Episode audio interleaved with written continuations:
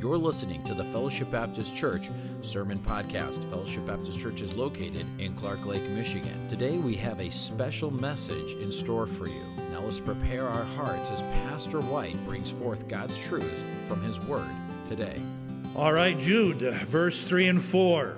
This morning we trace the history of the Baptist Church, and hopefully some of you gained a greater appreciation for why we are Baptist. Now, tonight, we're going to look at why are we fundamental Baptist and why are we independent fundamental Baptist. I think we need to know this and understand that. I think if we were to ask most of our people before this morning's service, why are you a Baptist? They would probably not know why they're a Baptist. And you see, I want you to be a Baptist by conviction. Wednesday night, we're going to talk about what is the difference between a preference and a conviction. We don't have a whole lot of folks have conviction anymore. They have some preferences, but not conviction. I want you to be a Baptist by conviction. I want you to be a fundamentalist by conviction. I want you to understand how important it is to be independent as a church. Hope these will become your convictions.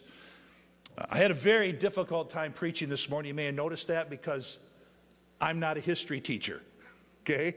I'm a Bible preacher. And so I was out of my element this morning trying to just preach church history to you. And uh, I'm going to be out of my element again here this evening. I also felt the constraint of time. I kept looking up there at that clock and knew we had several things that we needed to accomplish yet, and I felt that restraint, and I guarantee you I'm not feeling that one bit here this evening. So, this is where I kind of ended this morning by saying this it is my personal opinion that every Christian should be contending for the faith, that we should not be ashamed of our fundamental position. Beloved, when I gave all diligence to write unto you of the common salvation, it was needful for me to write unto you and to exhort you that you should earnestly contend. We talked about what that word meant this morning to contend, to be passionate about this, to put your whole heart into it, to be disciplined like an athlete, that you would contend for the faith which was once delivered unto the saints. For there are certain men crept in unawares. There are enemies outside of the church, and there are also enemies within the church. We need to recognize that. For there are certain men crept in unawares who were before ordained to this condemnation. Ungodly men turning the grace of our God into lasciviousness and denying the only Lord God and the Lord Jesus Christ. Pastor Evans brought to my attention this morning, and I knew this, that if you go down further into the text, it talks about the condemnation of these ungodly men that creep in unawares, and it refers to Sodom and Gomorrah. Isn't that interesting that we're living in a day when these ungodly men have crept into the church and we have sodomites preaching from the pulpit, sodomites getting married in the church. And that pressure is going to be upon our churches in the future to cave to this ungodly thing lasciviousness, sexual immorality. So it is my opinion that every born again Christian should not be ashamed of being a Baptist. We should not be ashamed of being a fundamentalist who is contending for the faith that was once delivered unto the saints.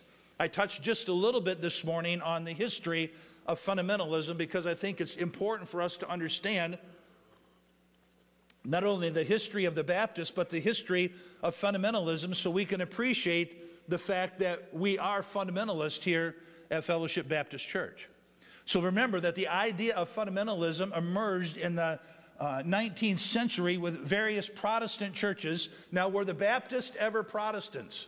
No, we were never part of the Protestant Reformation. We existed well before that. So I think that's an important thing.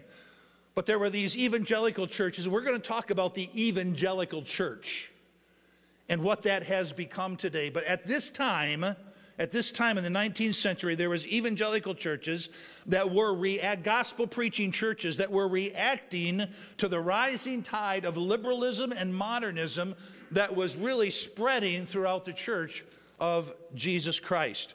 And so fundamentalism began at this time, and we talked a little bit about that uh, here this morning.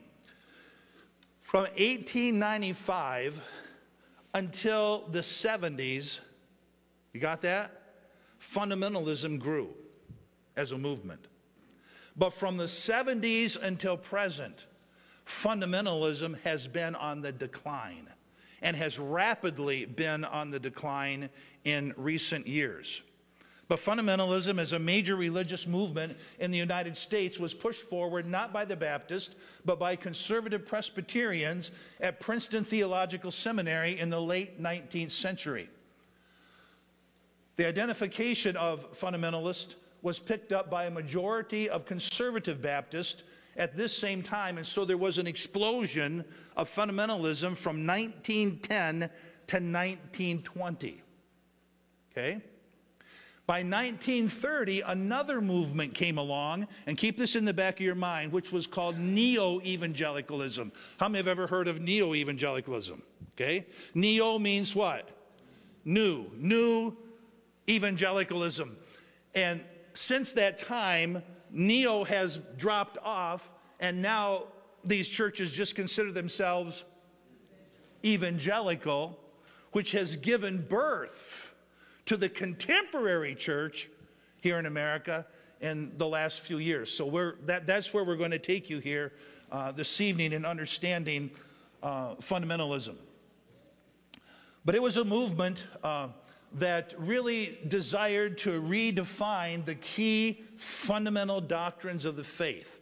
And we shared with you what those five key fundamental doctrines were, and all of us said amen to them, right? Okay? It also was taking a stand not only on the false doctrine that had crept into the church, but as I mentioned, on liberalism, Darwinism. Could you believe that Darwinism was being spread in the church? Higher criticism and modernism. Now, I didn't have time to deal with those this morning, so I'm going to deal with them here this evening. Let's talk about liberal theology. What is liberal theology? Well, it was a movement that reinterpreted biblical Christian teaching or doctrine, taking into consideration that, that we need to uh, have modern knowledge applied to biblical truth. We need to apply science. Boy, have we found out where science will take you. But we need, we need to apply modern knowledge, we need to apply science, and we need to apply modern ethics to the scripture. God help us. The scripture stands far above any human knowledge or science or ethics. It emphasized the importance of reason. God's ways are not our ways. God's ways are not always reasonable. If they were reasonable, we wouldn't have to walk by faith. Hello, are you here? Yeah, that's where liberal theology takes you. But it emphasized the importance of reason, experience. My experience trumps the truth of Scripture. Our experience never trumps the truth of Scripture. I've had people come to me and say this I know this is what the Scripture teaches, but you wouldn't believe all the things that happened to bring this about. It had to have been God. I want to tell you something Satan can arrange a lot of things. Mama, here, I'm here to tell you tonight if it goes contrary to the Word of God, God's not involved in it. Don't put His name on it. But they said we have to use reasoning and experience when it comes to the interpretation of biblical authority.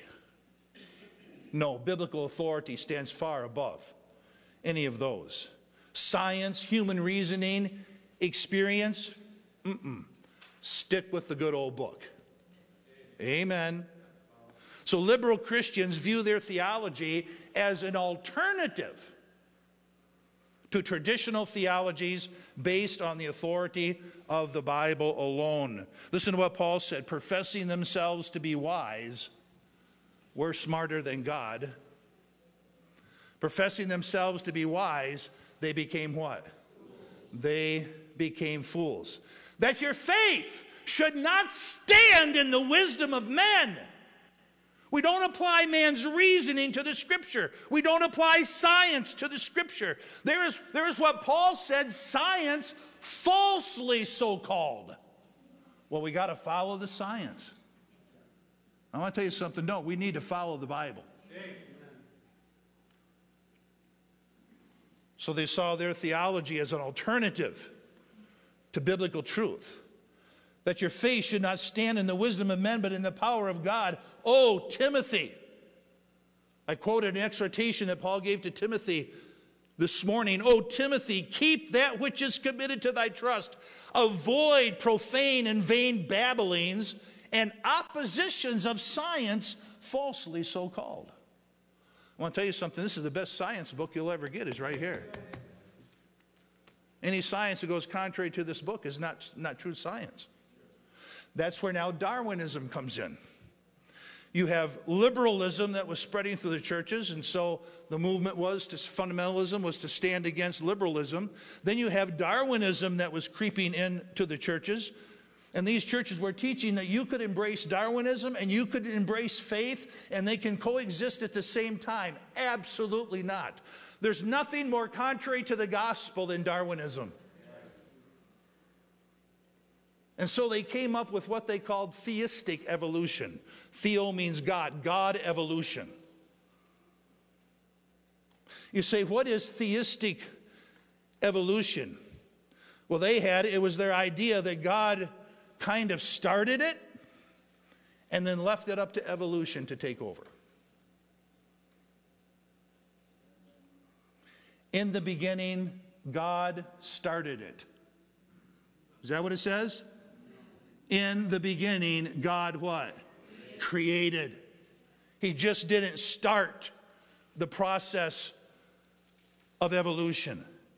In the beginning was the Word, and the Word was with God, and the Word was God. The same was in the beginning with God. All things were started by Him.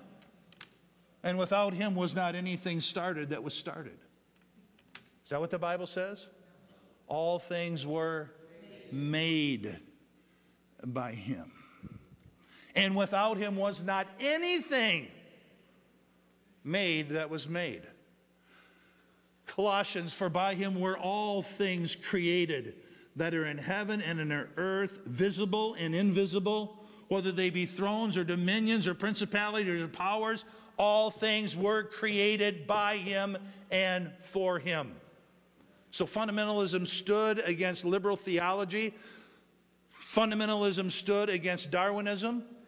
And then we have higher criticism. How many have ever heard of higher criticism? Figured very few have heard about that. Higher criticism was Satan in the garden when he said to Eve, Yea, hath God said? He was being a critic of what God had clearly said. So, higher criticism is a, is a method of examining the Bible and seeking to discover what was really, see, what was really originally meant when the writers penned these words. I'll never forget going, I graduated from Northland Baptist Bible College. Years later, I went back to represent the mission in, in the Philippines. And there was a man that was up there preaching. He was from a certain seminary. If I named the seminary, most of you would know that. And he was preaching from the book of Hebrews. And so we were sitting there in the gymnasium listening to this man preach, and this is what he was saying. Well, this isn't really what the passage is saying. This isn't really what this word means. This is better interpreted. Can you tell me what was this man doing?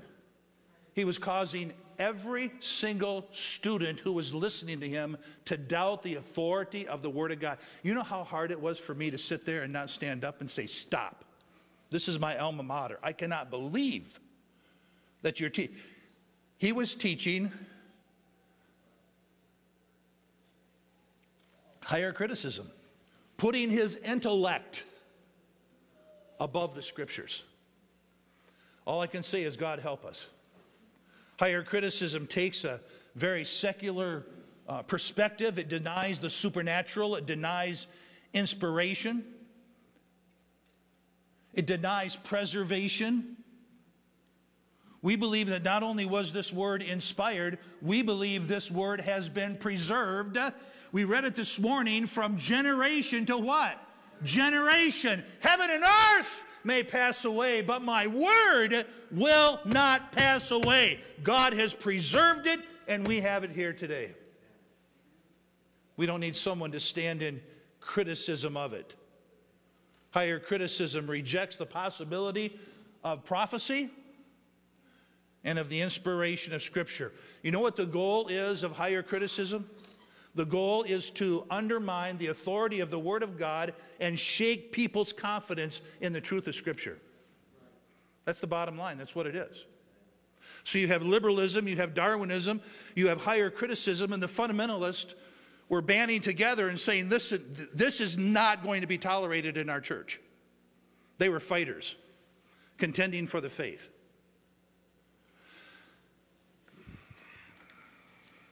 Remember, I quoted Spurgeon this morning. The Bible is the writing of the living God. Each letter was penned with an almighty finger. Each word in it dropped from the everlasting lips. Each sentence was dictated by the Holy Spirit. We believe that here at Fellowship Baptist Church, unapologetically. So, fundamentalism stood against modernism. It stood against liberalism, it stood against Darwinism, and it stood against higher criticism. What is modernism? Well, it happened back in the early 1920s and 30s. I guess it's not so modern, is it? Oh, yes, it is. It's just as modern as it ever was. The modernist at that time had a new approach to the church in its viewing of the Bible. You see, here's what I'm saying. All of these things that were creeping, spiritual creeps, so Pastor Dungy called them, spiritual creeps, all these spiritual creeps that were coming into the church, all of it was undermining the truth of this book. I mentioned this morning, I need to do this again. Why, why do we believe the King James Bible is the inerrant, it's without error, the inerrant, authoritative, preserved word of the living God? Why do we believe that? Because God promised to preserve His Word. Now we have all these modern versions. At my last count, there was over 400. There was like 450 modern versions. There seems like there's a new one coming out every year or so. The new one that's come out is the ESV, and that's now replaced the NIV. I mean, it's just, you know what it is? It's a marketing scam. We don't need a new version of the Bible. We have the version that God intended us to have here in the English language. Again, it takes some history to understand how we got this Bible, but God promised to preserve it. I, I, I can't even begin to go there tonight. Maybe at another time we will. But the modernists question the teaching, the authority, the inspiration of the Bible within the church. And so, what was happening is people were no longer looking to God for the answers of life. What are they looking to? Man's wisdom. There's two sources of wisdom the wisdom which is from above, and the wisdom which is of this world. The question is which one are you going to believe, and which one are you going to follow? I'm an old fashioned, independent, fundamental Baptist. I'm going to follow the wisdom of God, not the wisdom of man.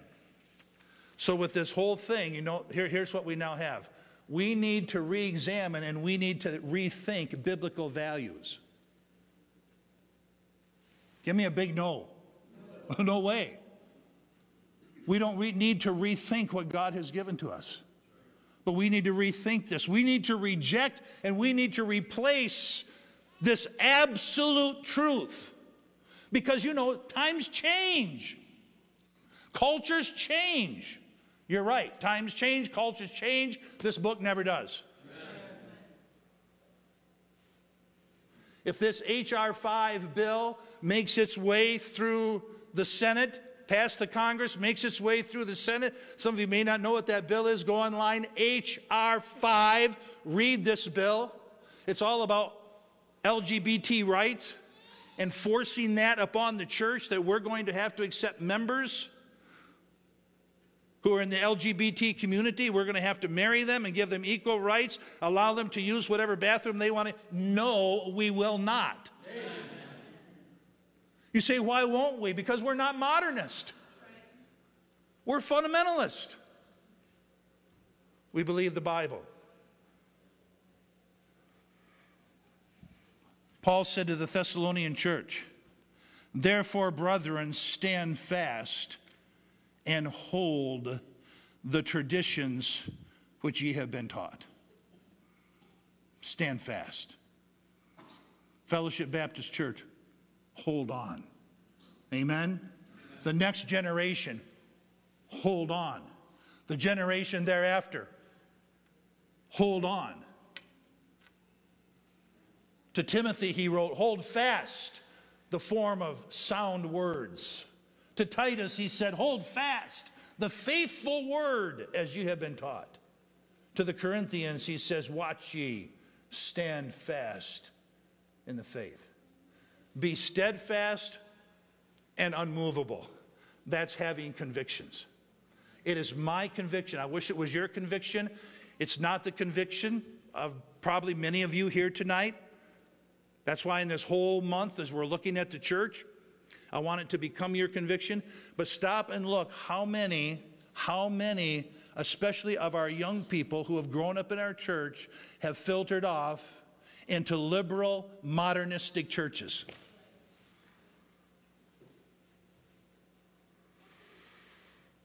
We're losing the next generation. Noah Webster, good old Noah ordained Presbyterian minister. Fundamentalism is orthodox. Orthos means correct, doxa means opinion. A fundamentalist is one who has the correct opinion. Correct religious opinion or beliefs based on the literal interpretation of the Bible. That's the definition that Noah Webster gave to fundamentalism. And then he gives an example the complete acceptance of the story of creation as given in Genesis and the rejection of the theory of evolution. That's just one example he gave. We could give many more examples today of why we need to be fundamental. I remember there was a few years ago I received a letter from a pastor. And this is what he said. He said, I no longer want to be considered a fundamentalist. That broke my heart. That man is no longer in the ministry. I'm thankful for that. But we need more men to stand up and say, we will be true to the fundamentals of the faith. Why are we Baptists? Why are we fundamentalists? Why are we independent? We are living in an age of great compromise. I personally have never seen it like I'm seeing it today. It's shocking. It's shocking what's happening to our nation. And could it be that what's happening in our nation and the compromises that we're seeing in our nation is a reflection on the compromises that have been being made in Christ Church, where we are supposed to be the salt and light and the moral conscience of a nation? I'm just asking you, could it be? My wife asked me on the way to church here tonight as we were talking about the moral decline and the depravity and what's happened in our nation with the election, with, with President Biden and signing another executive order. Was it today or maybe yesterday, honey? She goes, What is our responsibility? I said, honey, I'm still trying to figure that out. But I know one thing it's our responsibility not to back down or back away or ever to compromise the truth of this book right here. Who did we study this morning? Thank you, Pansy. I'm glad you were here this morning. We studied the Anabaptist. Did they back down? Did they back away? Though thousands of them were drowned, were burned at the stake, were beheaded, they stood fast. Paul writing to the Thessalonians. By the way, that was just finishing up this morning's message. This was tonight's. I am going to go. You're stuck. You, you, you get up now and you walk out now. What are we going to think about you?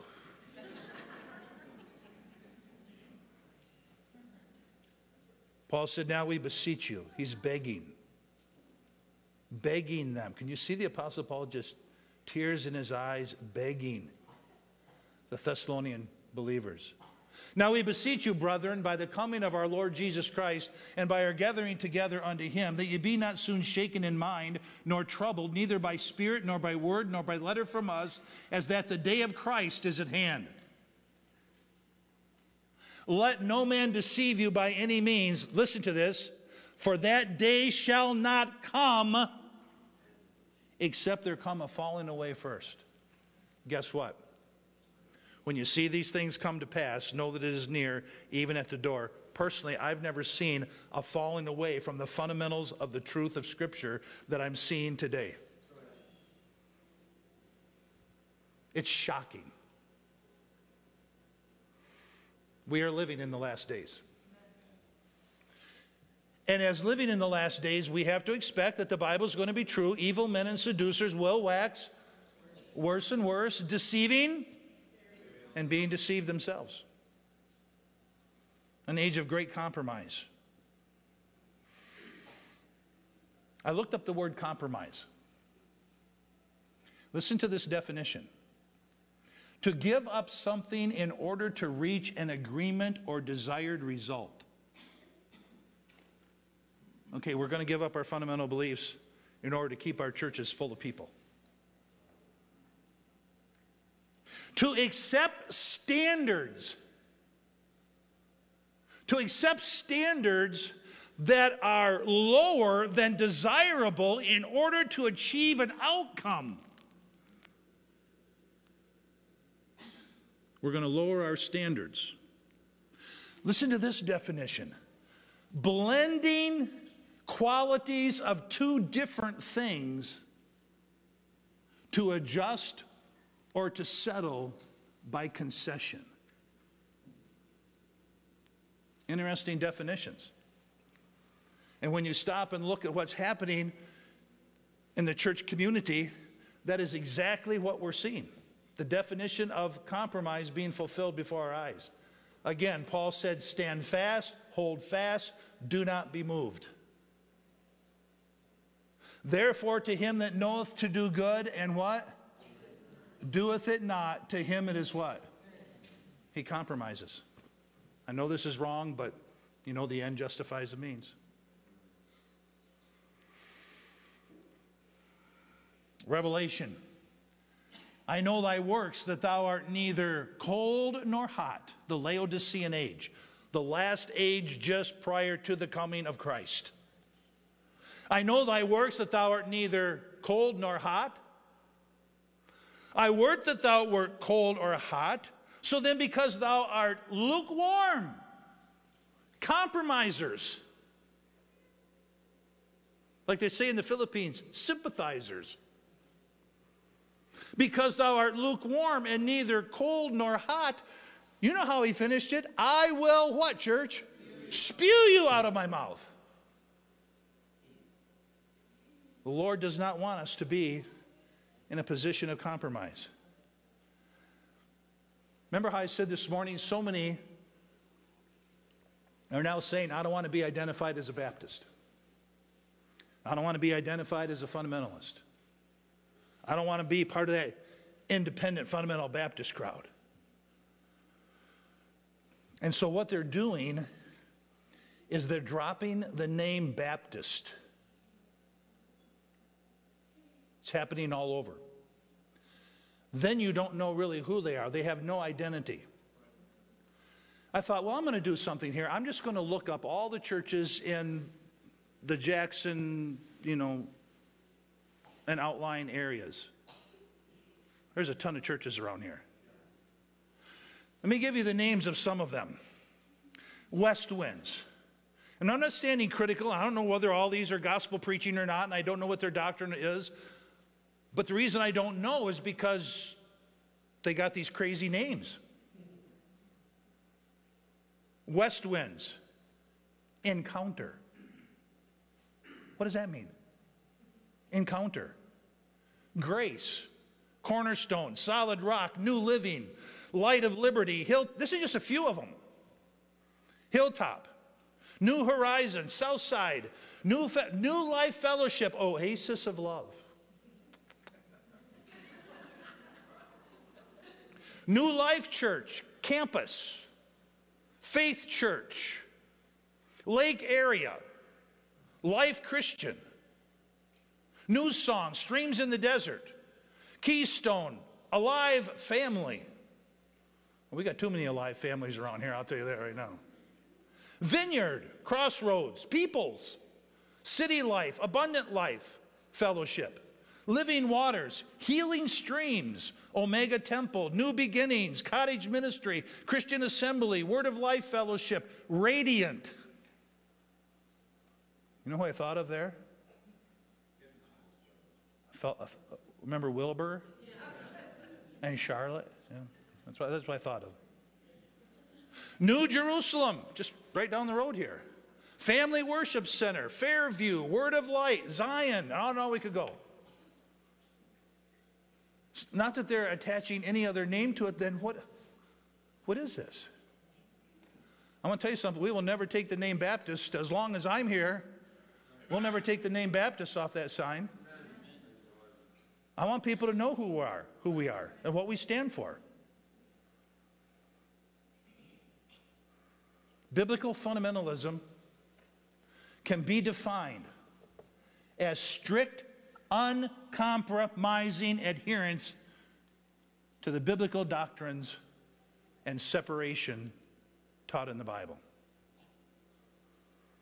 Fundamentalism is an unwavering attachment to a set of fundamental doctrinal beliefs. Remember what John said? Many deceivers are entered into the world.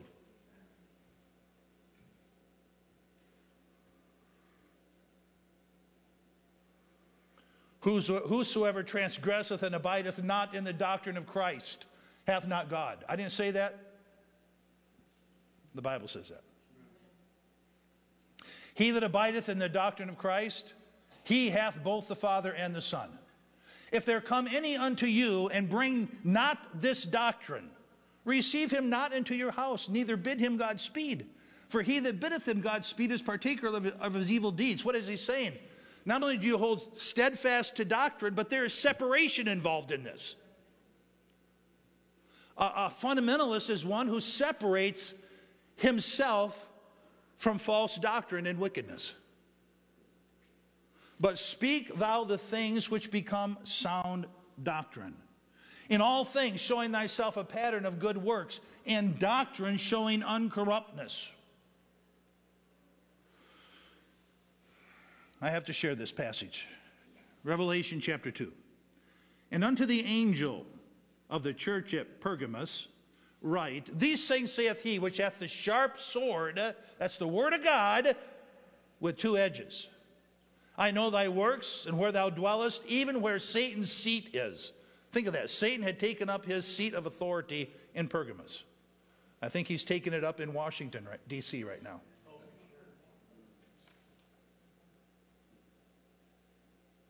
I know thy works, that where thou dwellest, even where Satan's seat is, and thou holdest fast my name and hast not denied my faith, even in those days when Antipas was a faithful martyr who was slain among you where Satan dwelleth. But I have a few things against thee. Listen. because thou hast there them within your church that hold to the doctrine of Balaam. How many remember hearing about Balaam and the donkey and who taught Balak, the king of Moab, who taught Balak to cast a stumbling block before the children of Israel to eat things sacrificed to idols and to commit fornication. So, what what did Balaam teach Balak to do? You send your sensual, immoral women to go over and to seduce the Israelite men and to marry them, and you will destroy the nation of Israel without even taking up a sword against them. What do we have? We have the mingling of the world and the church, the doctrine of Balaam. The Lord says, I hate it. What do we see happening today? In the vast majority of our churches, we now have the mingling of the world and the church. And then he goes on, he says, So hast thou also them that hold to the doctrine of the Nicolaitans, which things I hate. See, what, what, what did the Nicolaitans believe? They believed that Christ did away with the Old Testament law. We hear that all the time, don't we? Paul said, Do I make void the law of God through faith? God forbid. Yea, I establish the law. Christ did away with the Old Testament law and instituted Christian liberty. We're under grace. We have a movement of what's called grace teaching within our churches. What is that? It's the doctrine of the Nicolaitans. Shall we continue in sin that grace may abound? What? God forbid. That's not what the grace of God is all about. The Nicolaitans taught that believers are eternally secure. Do you believe you're eternally secure? And because you're eternally secure and you can't lose your salvation, you can go out and live however you want to live. You can even, even commit sexual immorality, no big deal. Now, I am not going to give up the doctrine of eternal security because it's a doctrine of Scripture, but that is often where we are accused as Baptists. Oh, you just believe you're eternally secure and you can just go out and live however you want to live. That was the doctrine of the Nicolaitans. That's not the doctrine of the Baptist. We don't believe that. It's not true that we are under grace so we can live a sinful life because we are forgiven. I want to tell you something. You live a life like that, you will fall. If you are a child of God and not a bastard, you will fall under the discipline of a holy God.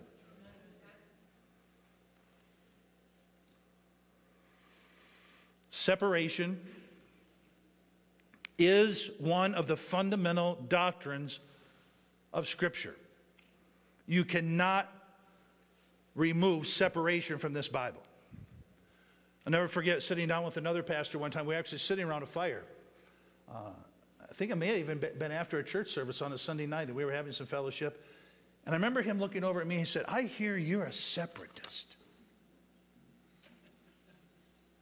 And I said, Well, I believe in the doctrine of separation. I'd never been called a separatist before. I said, I believe in the doctrine of separation. I said, but I guess I never really considered myself a separatist, but yeah, I am. What did, what did they consider the Anabaptist? Radical separatist. Love not the, neither the things that are in the world. If any man love the world, the love of the Father is not in him. Ye adulterers and adulteresses, know ye not that friendship with the world is enmity with God? Whosoever therefore will be a friend of the world is an enemy of God's. Pure religion, undefiled before God and the Father, is this to visit the father and widow, widows in their affliction and to keep yourself unspotted by the world. Not to become like the world to reach the world, but to become unspotted from the world. Keep worldliness out of Christ's church. It has no place here. Char- Charles Haddon Spurgeon, 1834 to 1892. Um, Emma was sitting in my lap, and I was going over this tonight, and I have this picture there, of Charles Spurgeon, and this quote. And she says, Grandpa, is that you?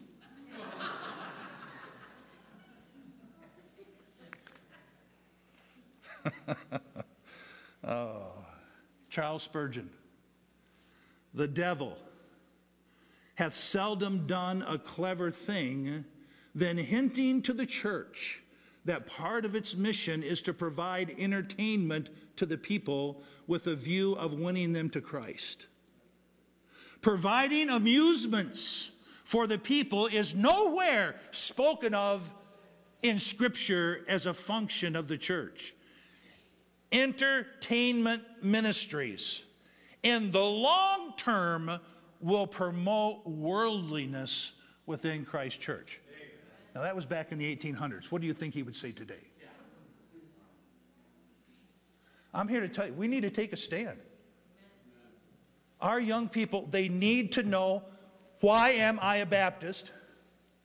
Why am I a fundamental Baptist? And why am I an independent Baptist? Satan is a master deceiver. He always has been and he always will be. And our young people are very vulnerable. That's why I said I'm so excited, especially for our young married couples. I wish they were all here tonight. There's a lot of them missing tonight that are usually here. But I'll tell you, we have some solid young married couples. And I'm so, so thrilled about that. A fundamentalist is a fighter who contends for the faith and fights a good fight of faith. Again, Paul to Timothy, this young preacher. This charge I commend unto thee, son Timothy, according to the prophecies that went before thee, that thou mayest war a good warfare.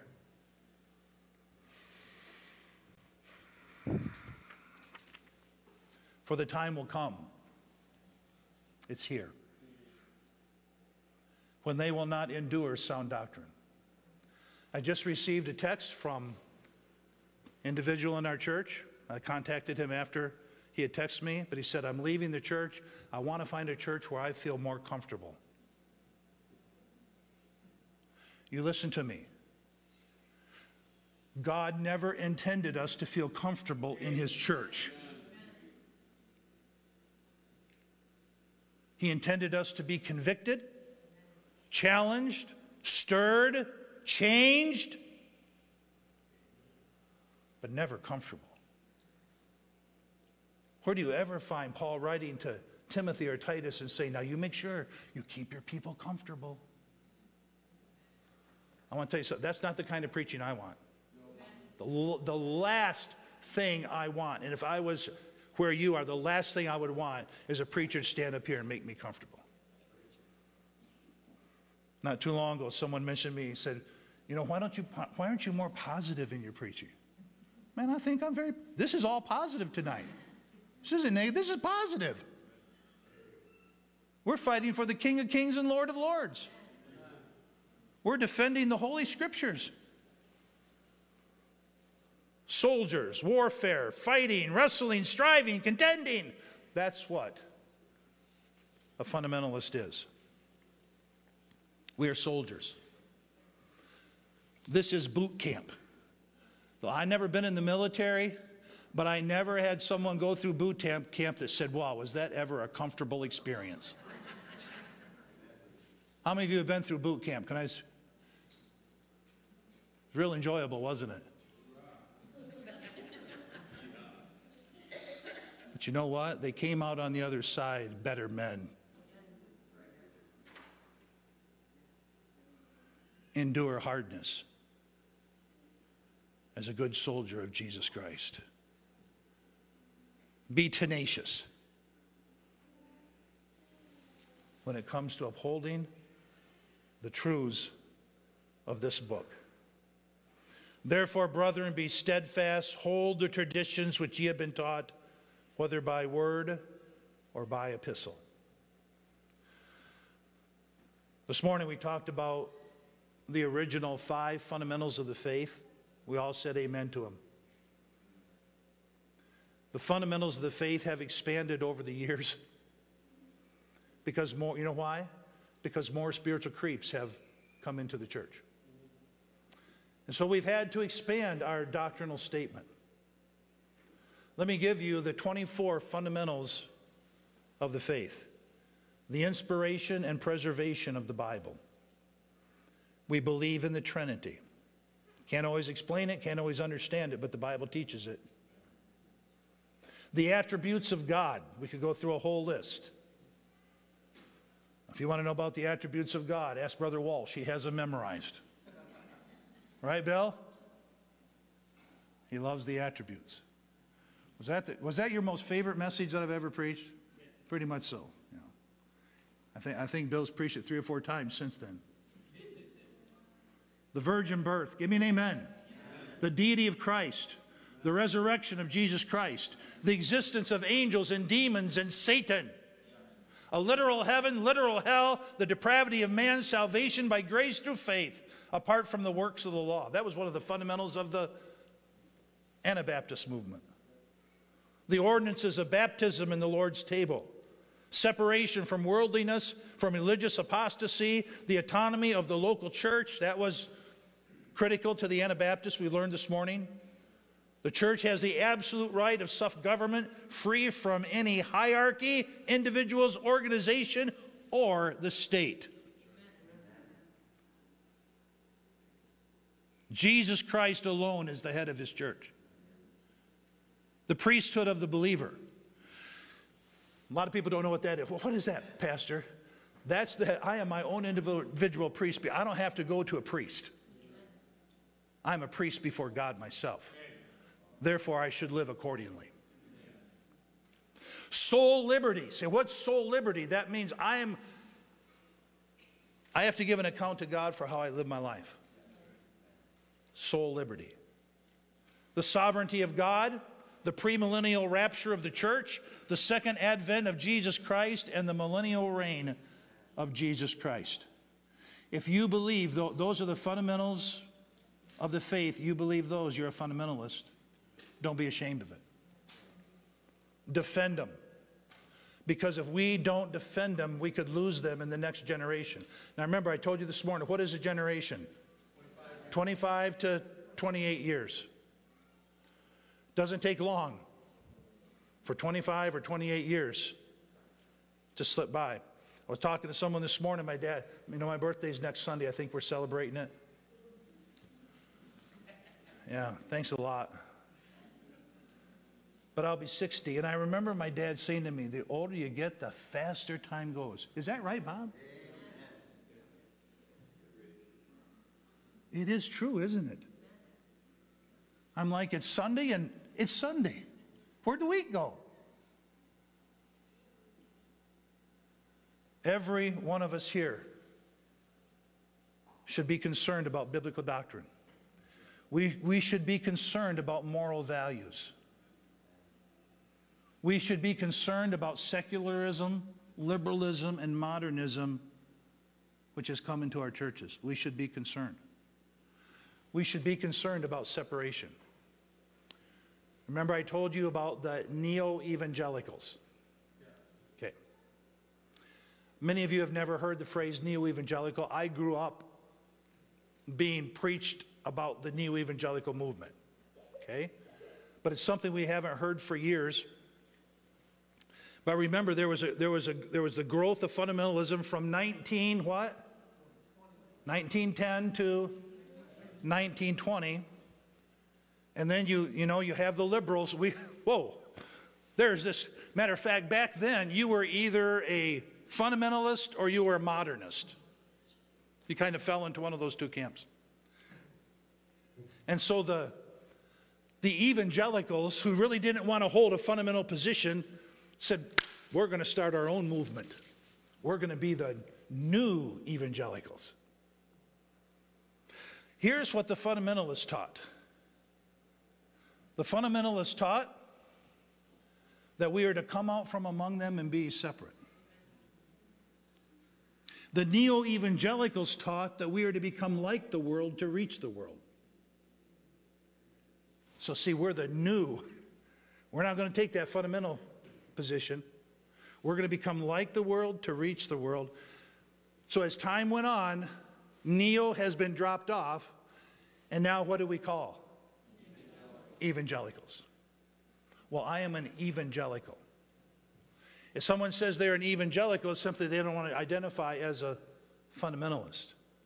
And the evangelical movement is what's given birth in the last 10 years to the contemporary church. That's just everywhere. When uh, we moved here 40 years ago, graduated from Bible college, moved, took, took the church in Napoleon. When we moved here, you could listen to Family Life Radio. But slowly, but surely, Family Life Radio today, you can't tell the difference between Family Life Radio and a rock and roll station.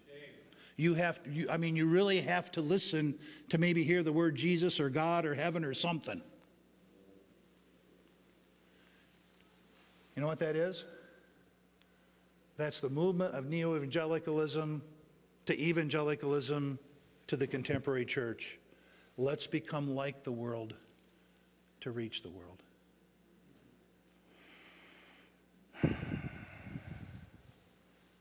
I sought for a man among them that should make up the hedge and stand in the gap before me for the land that I should not destroy it. But I found none, saith the Lord. I hate to tell you this, but I, I see our country on a rapid course to destruction.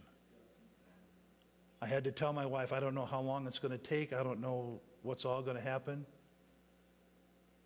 But we're headed for destruction. God's looking for someone. Guys, is, is Dan, Dan's not here tonight, is he? Do you have that clip up there on the computer of a congressman standing up and opposing the uh, H.R. 5 bill? Can you look up, let me know that? He said he put it on, you got it? Okay, trying to find it. Are these projectors still on? Okay. As soon as they find this, I want you to watch this. Truthfully, I don't know how I came across this. I am not a YouTuber, you know that. But somehow someone gave me a link or something, came across my phone, and went to this. This is a congressman, I don't know his name, from Florida. What's his name? Here's a man that is not ashamed of the gospel of Christ. I don't know who he is, I don't know his background, but you listen to him as he takes a stand in Congress and two individuals try to shut him down. I'm going to tell you, as I watch this, I think most of you, probably most of you don't know, I don't know. Uh, Jerry Nadler. How many know who Jerry Nadler is? He used to be about this big. Man, he's, he's lost a ton of weight.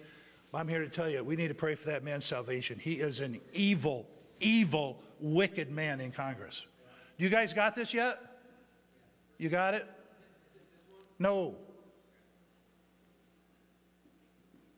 We already showed that one. That must have been when you skipped church.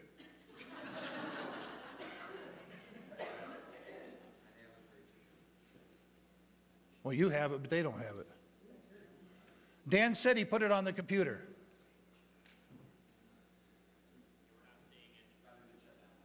What's that? I, I didn't hear what you said. Oh, do you have it, Mike? Well, that's what I want, that's what was said. They give congressmen about five minutes to address the other congressmen and women. No, I don't want you to read it. You, you, don't, you, don't, you don't have it? No, do you, have, do you have the video of it?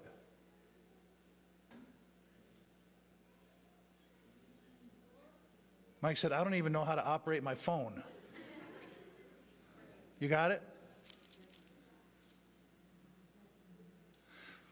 But anyway, we may not be able to show this. That, that, that really breaks my heart because I'm telling you, you, you all would have been stirred with this young man. Is, i mean, he was, he was given it to the Congress concerning what God says about homosexuality and this perversion and why we are under the judgment of God.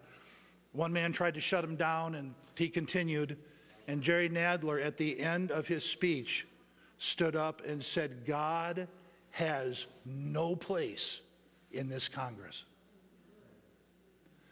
That's where we are.